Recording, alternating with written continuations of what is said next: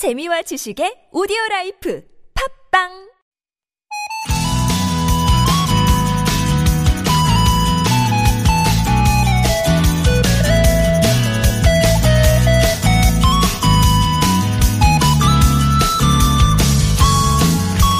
지금 종이 위에다 집을 한번 그려보시겠어요? 집?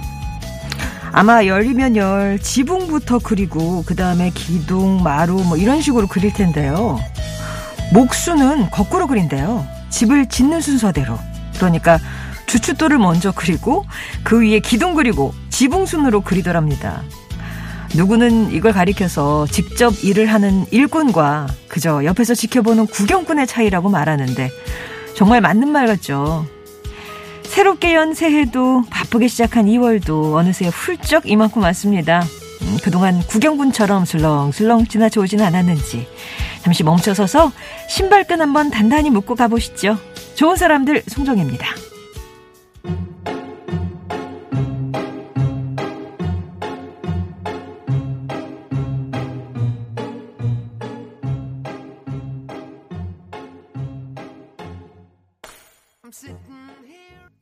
좋은 사람들 송정혜입니다. 2월 24일 수요일이네요. 플러스 가든의 레몬트리로 시작했습니다. 와, 진짜 저도 이렇게 종이에다가 집 그려보라면 지붕부터 그리잖아. 지붕 그리고 벽 그리고 창문 그리고 이게 이제 바깥이면은 뭐 거기다 꽃도 그리고 뭐 구름도 그리고 그렇게 시작은인데 어, 목수 이 전문가들은 다르시네요. 근데 주춧돌은 어떻게 그려요? 주춧돌부터 그리고 바닥 공사한 다음에 기둥하고 지붕하고. 아무튼 아 이게 진짜 일꾼과 구경꾼의 어, 차이다. 아, 정말 맞는 말 같다는 생각이 드는데 내 삶인데 구경꾼 보듯이 슬렁슬렁 살아오진 않았는지 한번 돌아보시라고요. 말씀드리고 달려보니까 벌써 2월하고도 24일이 지났습니다. 그 사이에 뭐 설도 있었고, 그냥 휘몰아치게 지나가는 것 같은데, 두 달이면 벌써 뭐 한 해 6분의 1 지나가는 거죠. 3월 맞이 잘할 수 있게 남은 2월 뭐 빼먹은 건 없는지 대충 지난 건 없는지 기초부터 한번 단단하게 챙겨보시기 바랍니다. 아유 저도 이 하루하루가 매우 소중하네요. 8855번님 기초가 단단해야 한다는 거죠 하셨는데 뭐 그런 의미일 수도 있고요. 예. 살랑살랑님, 저는 종이에 집을 그리기 전에 하늘을 먼저 스케치하고 지붕을 그려보네요. 아, 하늘을 먼저 그리시는구나. 창문을 열고 거실에서 보이는 파란 하늘에 떠 있는 구름이 예뻐서요. 라고. 어, 좀 약간 하늘 관련된 일을 하시는 건 아니죠. 왠지 일꾼과 구경꾼 차이 하니까 모든 걸 이렇게 또 직업이랑 연관되어서 생각하네요.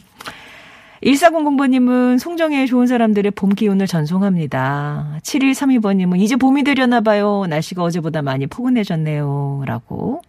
괜찮은 여성님, 날씨도 좋고 봄이 다가오는 소리가 들리는 것 같습니다. 와, 예민하시다. 봄이 막 와. 나 왔어. 막 소리해. 그게 들려. 정말 감성이 풍부하신가 봐요. 꽃피는 봄에는 코로나도 아픈 과거도 모두 굿바이 했으면 좋겠습니다.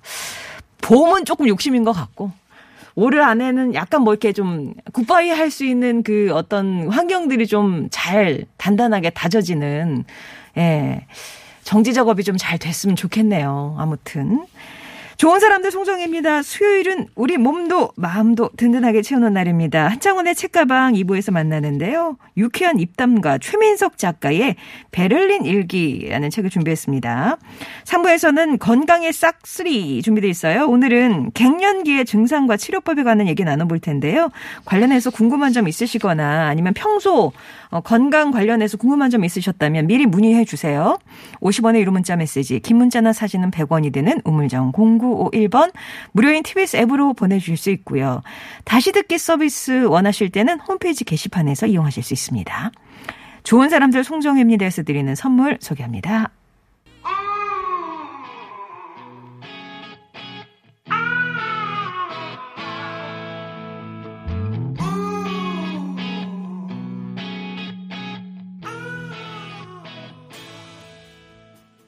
살랑살랑님 잘 들으셨죠? 신청곡 바로 보내드렸습니다. 이문세의 봄바람이었어요. 봄바람이 막 불어오는 것 같네요. 1004번님은 근데 오후에 인사 이동과 부서 변동이 있는 날이라 그 어느 때보다 긴장도 되고요. 일이 손에 잡히지 않아 외근 나왔습니다. 승진이 되든 안 되든 신발끈 다시 묶고 다시 버틸 수 있는 마음을 가져야겠죠. 라고. 아, 나 차라리 눈을 질끈 감으신 거잖아요. 지금 현장에서 못 보겠다. 인사이동, 부선 변동 이런 게 결국에 이제 승진이 되느냐 마느냐 여기랑 또 관련이 있으셔가지고 아유 이렇게 마음 복잡하더니 차라리 밖에 나가서 일하자 하고 지금 외근 나오신 건데 좋은 소식 있지 않을까요? 예. 저희가 일단은 선물을 하나 보내드리겠습니다. 이게 뭔가 이렇게 행운을 가져다 주는 초석이 됐으면 좋겠네요. 1004번님. 어, 아, 그리고 아까 그 임신하셨는데, 이제 둘째신가 봐요. 근데 3월이나 4월쯤에 나오겠다, 이런 얘기를 들으셨다고. 근데 참, 예? 둘째인데도 불구하고, 예, 출산은 떨리네요. 라고 8050번님이 얘기를 주셨습니다. 왜 우리가 둘째를 갖는 그 아주 주된 저기가 첫째 낳은 걸 까먹어서래잖아요. 그때 아팠던 거 생각하면 난 못 나. 근데 까먹어서, 그래서 또 임신을 한다고 하잖아요. 예. 저는 둘째가 더 아팠습니다. 어, 8050번님. 아니에요. 안 아프실 거예요. 괜찮을 거예요. 예. 아무튼, 어, 힘내시라고. 8개월 예, 정도 되신 거네요. 그러면 선물 보내드리겠습니다.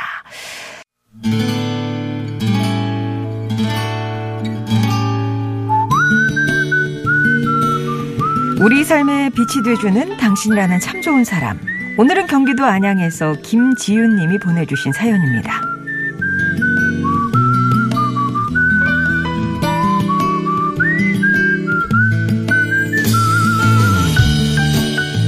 저에겐 10살 터울의 남동생이 하나 있습니다. 이제 33이 된 동생은 어렸을 때부터 제 껌딱지였어요. 말을 배운 후부터는 누나 누나 하면서 제가 하는 거, 제가 입는 거, 제가 먹는 것까지 다 따라하곤 했죠. 하지만 전 동생이 태어난 게 기쁘지만은 않았습니다. 10년 동안 가족들의 사랑을 독차지했는데 동생이 태어난 뒤 모든 관심이 동생한테 쏠렸거든요. 그때는 그게 그렇게 서운하고 섭섭하고 그랬어요. 그래서 괜히 동생한테 심술을 부리기도 하고 시샘을 하기도 하는 철없는 누나였답니다. 엄마가 그러는데요. 그때 제가 동생을 이모네 보내면 안 되냐고 울고불고 때를 쓰기도 했다네요.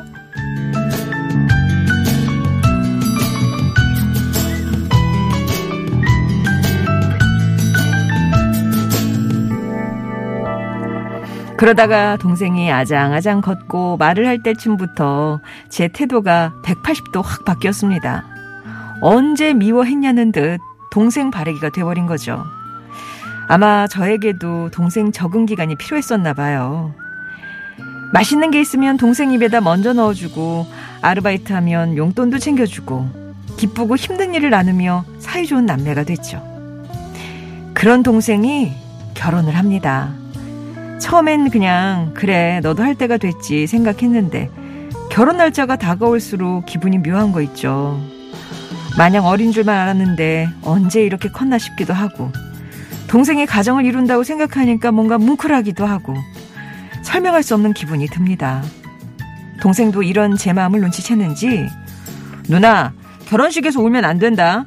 어, 사연 있어 보이니까 날 쿨하게 보내줘. 이러는 거예요. 안 그래도 울까봐 걱정이었는데 이 녀석의 당부 때문이라도 꼭 참아야겠죠? 사랑하는 내 동생 지훈아 결혼 진심으로 축하하고 앞으로 행복하게 깨볶으면서 잘 살아.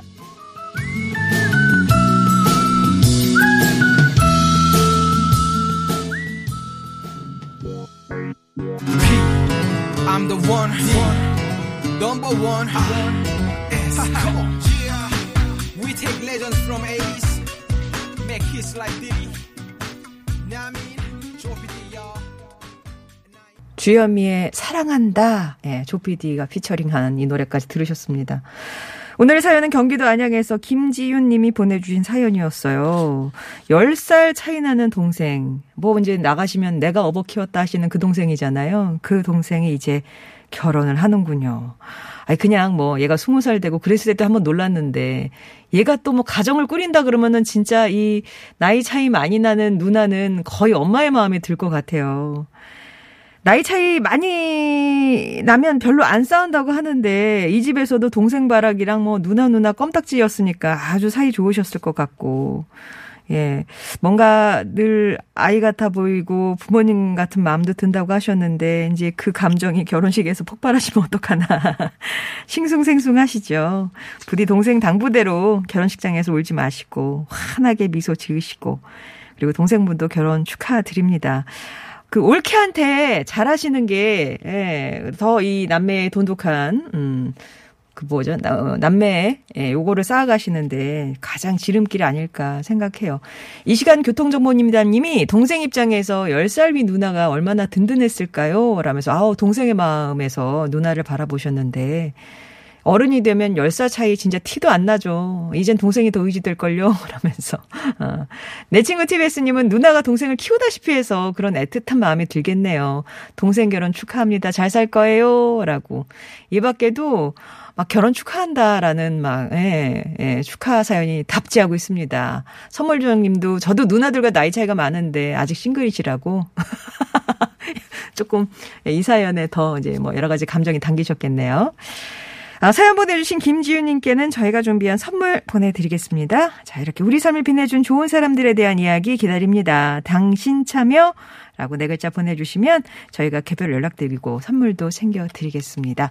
1070번님이 구리 포천 고속도로 구리 방면으로 남별내부터 꽉 막혀 있다고 왜 그런가요? 라고 하셨는데 확인을 해보니까 사고가 있었습니다. 남별내에서 구릉 요금소까지 1, 2차로를 막고 사고 처리를 하고 있어서 완전히 막혀 있다고요. 지금은 근데 어, 사고 처리가 끝이 났고요. 아마 정체가 곧 풀릴 것으로 예상이 됩니다. 2부에서 뵙죠. 언젠가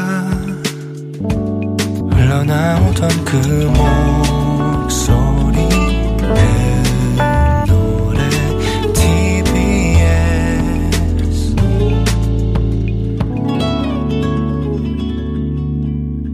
송정의 좋은 사람들입니다.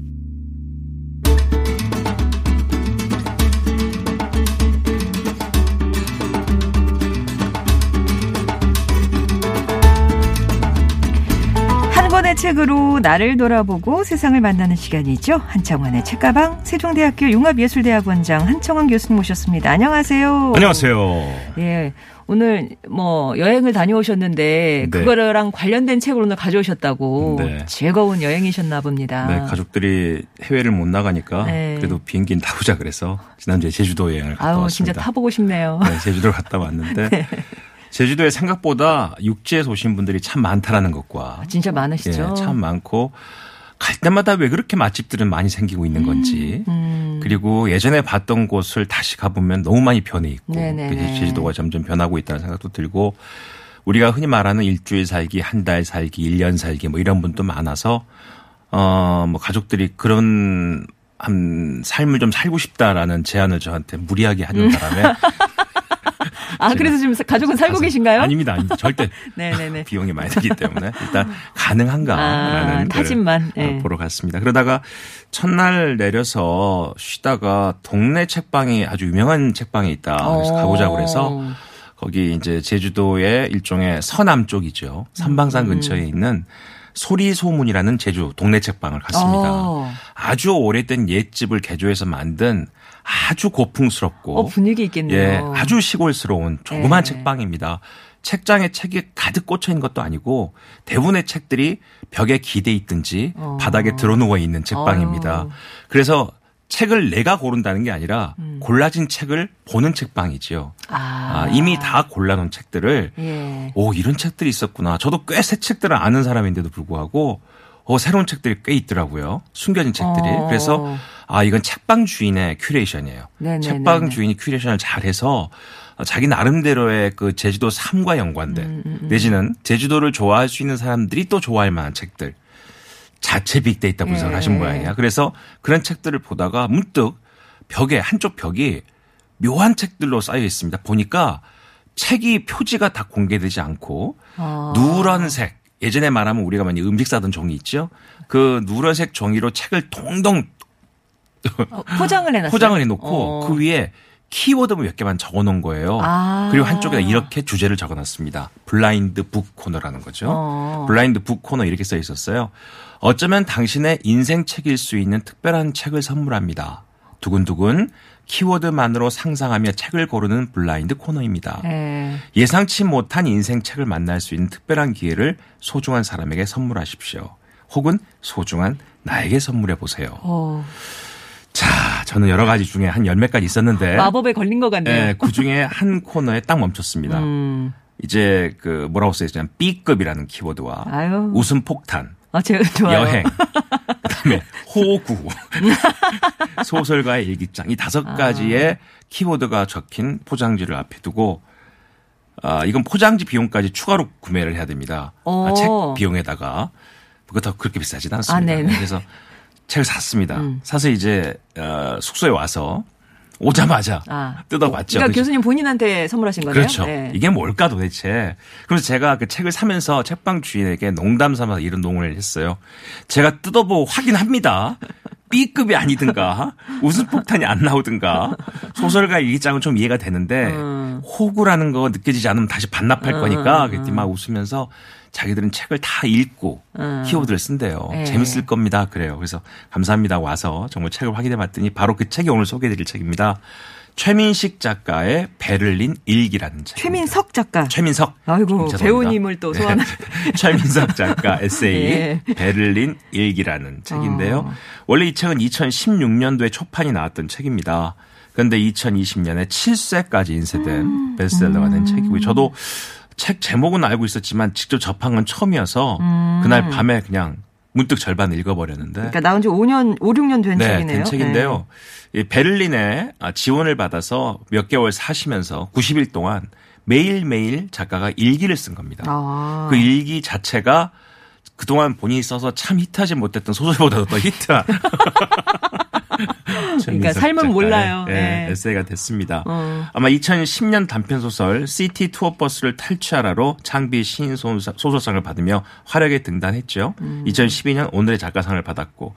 근데 본인 생각보다는 본인 소설이 사람들한테 인기가 없다는 걸 느끼면서 본인이 뭐 어, 록밴드 네. 시와 바람에서 보컬로도 활동을 했고요. 가수도 하셨구나. 예, 또 방송인도 하시죠. 지금 어. 교육방송에서 방송도 하나 진행하고 계십니다. 아. 그러니까 뭐 소설가, 에세이스트, 방송인, 뮤지션, 여행자 이런 여러 가지 직업을 하시는 분인데 음.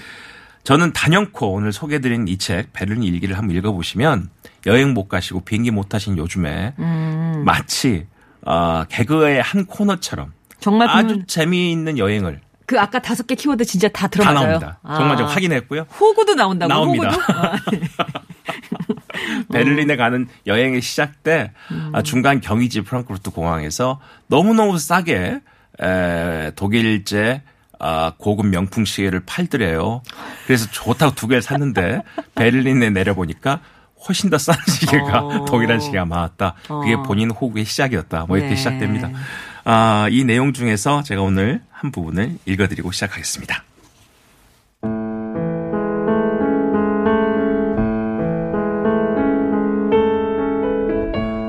그것은 절망의 절정이었고 희망의 종말이었으며 지식의 뇌사였고 소통의 괴사였으며 고동의 과잉이었으며 시간의 폭력이었다. 이 글은 2.8유로짜리 생맥주 바르슈타이너를 마시며 쓰고 있다. 인간에게는 식수와 정치적 종교적 자유 그리고 와이파이가 절실하다는 것을 온몸으로 느끼고 있다. 나는 이제 인정한다. 내가 인터넷 중독자라는 사실을. 공식 일정을 소화하기로 한 첫날 인터넷 중독자인 나는 대학 측의 관대한 협조에 힘입어 와이파이를 쓸 수 있는 계정을 만들기로 했다. 그리고 이때부터 독일에서의 나의 첫 비극은 시작되었다. 나는 이를 게르만 정보 참사라 명명한다. 와이파이쯤은 그냥 사무실 문을 열고 들어가서 어 비번이 뭔가요? 라고 물은 뒤 입력만 하면 간편하게 쓸 수 있는 게 동방예의지국의 인터넷 문화 이것만 예상치 못한 신청서를 작성하는데 2시간이 걸렸다. 우선 내가 방문한 대학의 교수를 만나서 안부를 묻고 그 교수가 내가 한국에서 온 소설가라는 것을 인증해주고 그 인증을 티잉, 타잉이라는 베트남 여학생 조교에게 주시시킨 다음 그 타잉이 학과 행정비서에게 처음 보는 사람 이상한 이 사람이 한국에서 온 소설가래요라는 등의 설명과 함께 인증을 하였는데 마침 비서가 기분이 안 좋은지 내 이름 철자를 틀리게 써서 맥주가 당긴다는 듯이 종이를 구긴 후 새로 출력을 해서 쓰고 그 사이에 누가 또 와서 안부를 묻고 다시 맥주가 당긴다는 표정으로 전화를 받고 그러다 아 내가 지금 뭐하고 있었지라는 표정으로 처음부터 다시 일을 시작하는 것이었다. 물론 그렇게 해서 인증받은 시청서로 가입이 완료되어 와이파이가 본물처럼 터지길 희망했으나 이소룡이 출연한 사막 유이처럼 다음 단계로 가라는 것이었다. 20분을 걸어 다음 단계 장소로 가니 아니나 다를까 줄이 길었고 현재 시각 오후 3시 20분인데 업무 시간이 4시까지라니 엉덩이에 땀이 나오려 했다. 이 와중에 대기 차례가 몇 번 뒤엉키고 늦게 온 녀석들 좋은 일 다 시켜준 다음에 내 차례가 되니 조교 타잉은 이렇게 얘기한다. 허허 시스템 다운이라네요. 허허허 하며 태연이 말했다. 만약 OECD 가입 기준에 인터넷 사용 편의성이라는 항목이 있다면 독일은 당장 퇴출된다 해도 할 말이 없을 것이라 생각했다.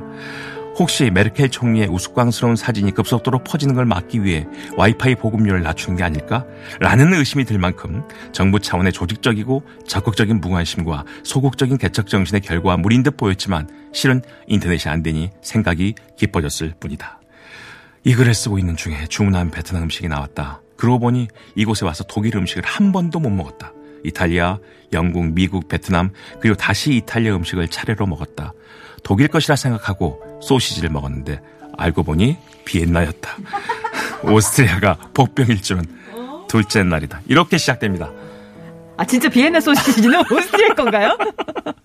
근데 저도 이 베를린과 프랑크푸르트 여행을 한 몇 년 전에 가본 적이 있는데 제가 지금까지 가봤던 유럽 중에 제일 맛이 없는 국가가 아, 독일이 아닐까. 아, 음식이 맛이 없어요. 소세지도 우리나라 소세지가 제일 맛있는 것 같습니다. 예. 아, 독일 너무 짜고. 짜, 아, 맞아요. 아, 유럽, 짜고 예. 맛도 없고 빵도 다 이상하고 저 어떻게 이 사람들은 그래서 전쟁을 자주 했나 라고 생각할 정도로 참 그랬는데 음. 이 90일 동안 독일 생활을 하면서 제가 며칠 동안 느꼈던 그런 느낌 이상의 음. 독일에 대한 소개와 또 우리가 겉만 알고 있는 독일에 대한 내부 지식들 이런 이야기들이 다 담겨져 있어서 예. 참 내용들이 반갑고 재밌었습니다. 아, 그럼 이렇게 와이파이가 안 터지는 날이, 힘들게 터뜨려야 하는 그런 나라인데, 5년 전엔 그랬는데 지금도 그럴까요? 지금도 그렇습니다. 하기야, 이 정도 속도면 이게 빠르게 변화하진 않았을 것도 같고. 우리는 아침에 신용카드를 잊어버리면 저녁에 집으로 옵니다. 카드가 빨리 쓰라고 우리나라는.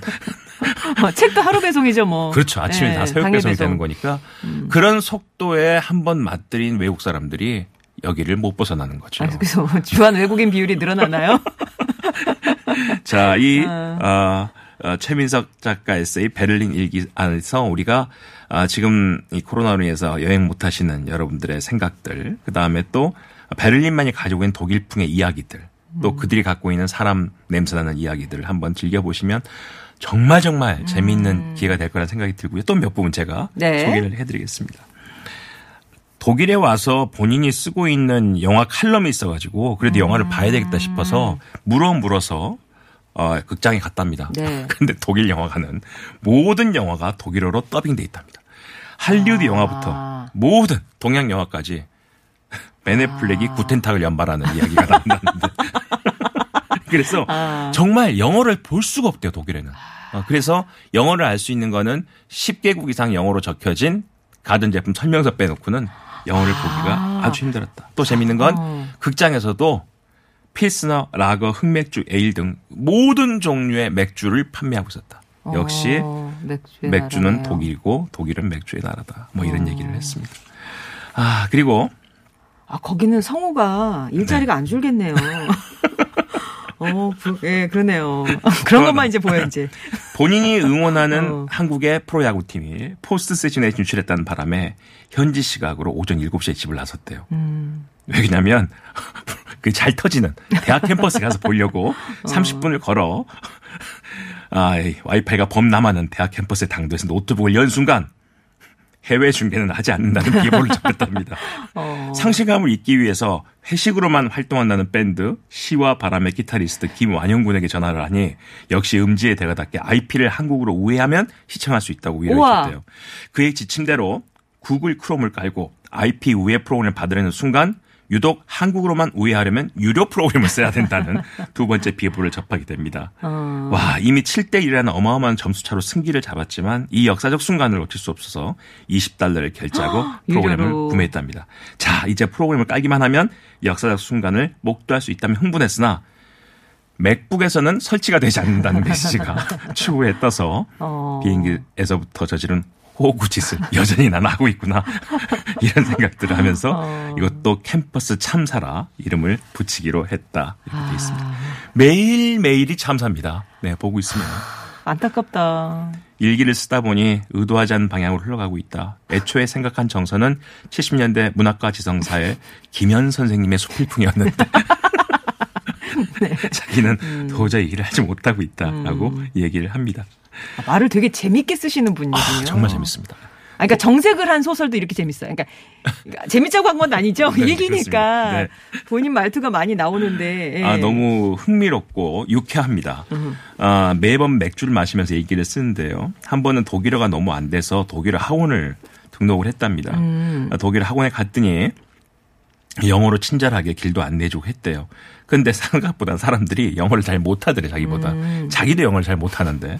레벨 테스트를 하는데 제가, 자기가 아는 독일어가 구텐탁, 이히리베디히 뭐 이런 거밖에 하니까 근데 그 사람들이 그 말을 좀 알아듣고 웃어주니까 그 다음부터 안 되는 영어로 그 사람들 웃기기 시작했답니다. 그래 또 본능이 본인이 썼던 대본 웃기기 영어는 성문 기초 영어에 나오는 명령문 몇 개를 썼는데 하도 웃기니까 게르만 처자들이 코미디 배우냐고 물었대요. 아. 본인이 정색을 하면서 엄숙한 표정으로 괴테와 같은 직업이라고 이야기를 했다고 합니다. 아, 대단합니다. 네. 한인교회에 갔는데 한 여성 신도가 은혜를 받은 표정으로 다가와 혹시 최민석 작가님 아니세요? 어머. 이렇게 먼 타국에서 자기 알아보는 팬을 만났답니다. 오. 그러고 이렇게 그녀가 말했답니다. 마압소사, 제가 이 교통사고의 상은인 반창고를 볼 줄이야 라고 말을 했답니다. 어? 그녀의 얼굴은 평소엔 절대로 흥분을 하거나 먼저 누군가가 아른치하지 않을 만큼의 지성과 수줍은 교양이 가부키 화장만큼 묻어 있었다. 이렇게 쓰고 있습니다. 어. 독일은 작가가 대접받는 나라인 것 같다. 이렇게 설명을 하고 있습니다. 예. 어, 이분 글을 만나고 보면요. 본인이 그날 그날 뭐를 했는가를 우리가 쉽게 알 수도 있는데 음. 또그 쉽게 알 수 있는 이야기가 너무 솔직한 단어로 단문으로 잘 표현돼 있어서 음. 옆에서 저한테 조곤조곤 얘기를 해준 듯한 그런 느낌을 받았습니다. 예, 본인이 드디어 어, 살 90일을 살 집주인을 만난 날입니다. 정확한 나이를 가늠할 수 없는 생애 막바지에 다든 한국 할머니였대요. 아. 자신을 이민 1세대라고 소개했는데 대개 이제 예. 이민 1세대면 우리가 아시다시피 광부나 간호사, 간호사, 예. 예, 간호사였던 분이시죠. 본인의 부친보다 나이가 많아 보이는 그녀는 시종일관 본인에게 최 작가님이라 칭하며 아. 깍듯하게 대해줬답니다. 그래서 그러면서 마지막에 하신 말씀이 오늘은 집사를 꼭 받아야 될 거라고 같이 은행에 가자고 그래서 동반으로 은행에. 함께 은행에 예. 가서 계좌를 열고 돈을 아, 확실하신, 그, 그렇죠. 예. 냈다. 뭐 예. 이렇게 써 있습니다. 아, 또 본인 하루는 이렇게 썼습니다. 돈을 받지 않고 꾸준히 글을 쓰는 게 실로 몇 년 만이다. 일기 를 쓰고 있으니까. 어. 이 책에 관통하는 이 한 문장이 멋진 문장입니다. 고독은 현재 진행형일 때는 처참하지만 과거 완료형일 때는 낭만적일 수 있다. 음. 자발적인 이 일기가 그 낭만의 증거가 되길 바란다. 일곱째 날이다. 야, 아, 이제 일주일 지난 거군요. 네. 집주인 할머니께서 어, 김치를 선물로 들고 왔습니다. 음. 혹시 김치 드시나요? 마늘 냄새 때문에 싫어하지는 않느냐라는 게 요지였대요. 왜 독일 사람들 마늘 냄새 싫어하기 때문에. 음. 본인이 이렇게 대답했답니다. 2년 정도 이태원에서 살았는데 김치는 잘 먹습니다. 라고 말하려다가 네, 하야, 그치. 아, 감사히 먹겠습니다. 라고 김치를 열었는데 그 김치가 너무 맛있는 거예요. 그 표현을 이렇게 썼어요. 아. 어제 집주인 할머니가 주신 김치를 한 입 베어문 순간 나도 모르게 김혜자 선생님처럼 그래 이, 이 맛이야 맛이야. 를 외치면서 냄비에 쌀을 붓고 있었다. 그래서 어. 중학교 보이스카우트 캠핑 때 밥을 해본 이후로 최초로 냄비 밥을 하기 시작했는데 야. 냄비 밥이 하는 걸 보고 싶어서 냄비 뚜껑을 투명 냄비 뚜껑을 덮었대요. 아, 그 정도로 정말 갈, 갈급하군요. 네, 그래서 밥이 되는 모습을 표현하는 어머, 장면을 어떡해. 제가 읽어드리겠습니다. 네. 현재 시간 밤 9시. 내가 가진 반찬은 김치와 계란 그리고 독일산 소시지가 전부다. 하지만 내 안으로 들어오기 위해 몸을 한껏 발아하는 이 쌀들의 팽창 과정을 지켜보는 기대감만으로도 내 구강의 아밀라제와 뇌 속의 아드레날린은 피로 충분 조건에 도달했다. 인터넷에 쓸수 없는 지금 나의 기억은 26년이라는 시간을 거슬러 냄비 밥에 필요한 시간이 센 불 5에서 7분, 중간 불 5분, 약불 기억이 4분인가? 나? 교과서에 그랬는데 아 그런 건 상관없다. 미스터 초방의 버금가는 직관적인 조리왕이니까. 와, 투명 냄비 뚜껑을 짚는 순간 육감에 따라 밥이 지어지는 모양을 보며 불의 세기를 내 수하에 놓기로 결정했다. 흡사 햇살 좋은 봄날의 개미 땅구멍처럼 흰 쌀밥 안에 숨구멍이 나 있다. 어. 아, 그대는 나의 쌀밥. 그대는 나의 희망. 이야, 거의 노래 가사도 네. 써도 되겠는데요. 그녀의 성은 나시오. 이름은 이팅 게일인 것이다. 과거 음. 간호사로 추정되는 이민일 세대 집주인의 성을 나시로 본인이 생각하시는 겁니다. 어, 이팅 게일님. 아, 네.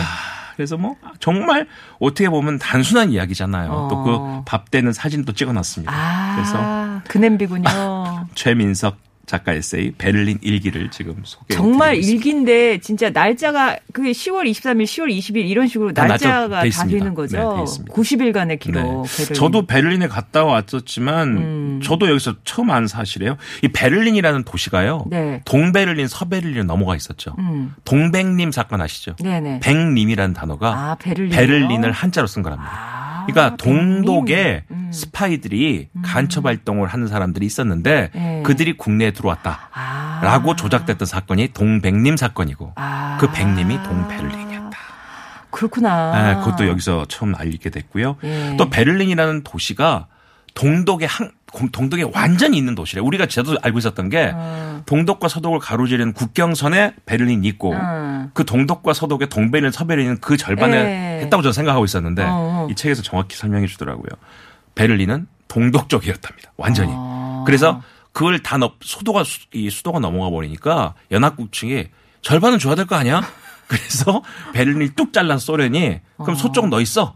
그랬답니다. 어. 그래서 서베를린, 동베를린이 동독 한가운데 있게, 있게 된 거예요. 이렇게 된 거네요. 그렇죠. 네. 그래서 사실은 거기서 서, 서 쪽으로 오는 분들은 증명서가 있으면 나올 수 있는 거예요. 어. 마치 감옥처럼 갇혀 있는 것처럼 있지만 어. 출퇴근이 가능했던 곳인데 그래서 동베를린에 있는 분들이 서베를린으로 가려고 땅굴을 그렇게 많이. 당시에. 아. 근데 재밌는 건 베를린 지하에가 지하수가 바로 흐른데요.